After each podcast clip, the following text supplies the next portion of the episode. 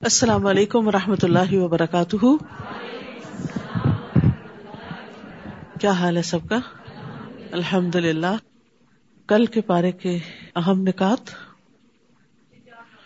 اکثریت کی پیروی کرنے کی بجائے قرآن و سنت کی پیروی کرنی چاہیے تاکہ نجات حاصل ہو۔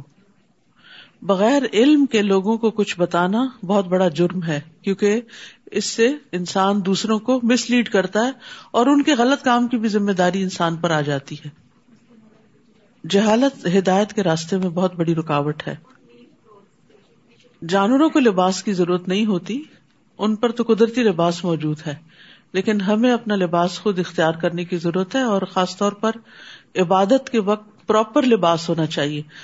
اب رمضان آ رہا ہے اور راتوں کو جاگیں گے، قیام کریں گے، تکلیف اٹھائیں گے۔ لیکن اگر ہم پراپر شرائط ہی نہیں پوری کر رہے نماز کی، تو وہ صرف تھکنا ہے۔ اس کا فائدہ کچھ نہیں ہوگا۔ تو مسلمان خاتون کا نماز میں ڈریس کیا ہوتا ہے، یہ ہم سب کو پتا ہونا چاہیے۔ تاکہ نہ ہمارے بال نظر آئے نہ ہماری گردن نظر آئے نہ کان نظر آئے نہ وہ سیترو ہو، نہ بازو نظر آئے کیونکہ بعض لوگ بازو یہاں تک چڑھا لیتے ہیں اور پھر چھوٹا سا دوپٹہ یا اسکاف لے لیتے ہیں اور نماز میں آدھے آدھے بازو نظر آ رہے ہوتے ہیں، تو اس سے نماز نہیں ہوتی۔ اسی طرح تنگ شلواریں پہن لیتے ہیں، جس سے ٹخنے ننگے ہو جاتے ہیں، جو ہی رکو میں جاتے ہیں، پنڈلیوں کا بھی کچھ حصہ ننگا ہونے لگتا ہے، کیونکہ اللہ تعالیٰ کا حکم ہے خدو زینت کل مسجد۔ ہر مسجد میں اور مسجد مراد عبادت کی جگہ ہے اور عورت کی عبادت کی جگہ اس کے گھر کا مسلح بھی ہوتا ہے تو اس وقت پراپر زینت، مناسب، مہذب لباس پہن کے اللہ سبحان تعالیٰ کی حضور حاضر ہونا چاہیے۔ کیونکہ دنیا میں بھی آپ دیکھیے، اگر آپ کسی بڑے کے پاس جاتے ہیں، کسی خاص اہم موقع پر آپ حاضر ہوتے ہیں، تو آپ اپنے ڈریس کا بہت خیال رکھتے ہیں کہ پراپر ڈریس ہو فارمل ڈریس ہو۔ تو نماز کا بھی ایک فارمل ڈریس ہے۔ اور عام طور پر بھی مسلمان عورت جو ہے وہ اپنے سطر کو ڈھانک کے رکھتی ہے، وہ دوسروں کے لیے نظارۂ دعوت نہیں ہوتی۔ حلال اور حرام سے متعلق معلوم ہونا چاہیے تاکہ انسان حرام سے بچ سکے۔ پھر کباریت سے بچیے۔ افضل عمل پانی پلانا ہے۔ سب نے سوچا پانی پلانے کا کیا طریقہ اختیار کرنا ہے۔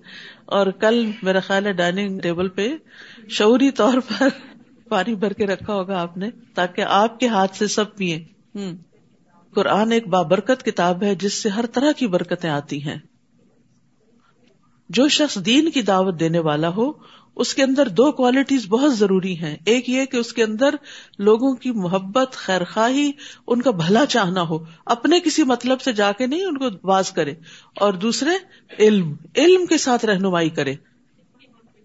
عملی زندگی میں آدم علیہ السلام کے طریقے کو فالو کرنا ہے کہ اگر کوئی غلطی ہو جائے تو فوراً معافی مانگ لے، نہ کہ شیطان کی طرح اپنی غلطی پہ اکڑنا۔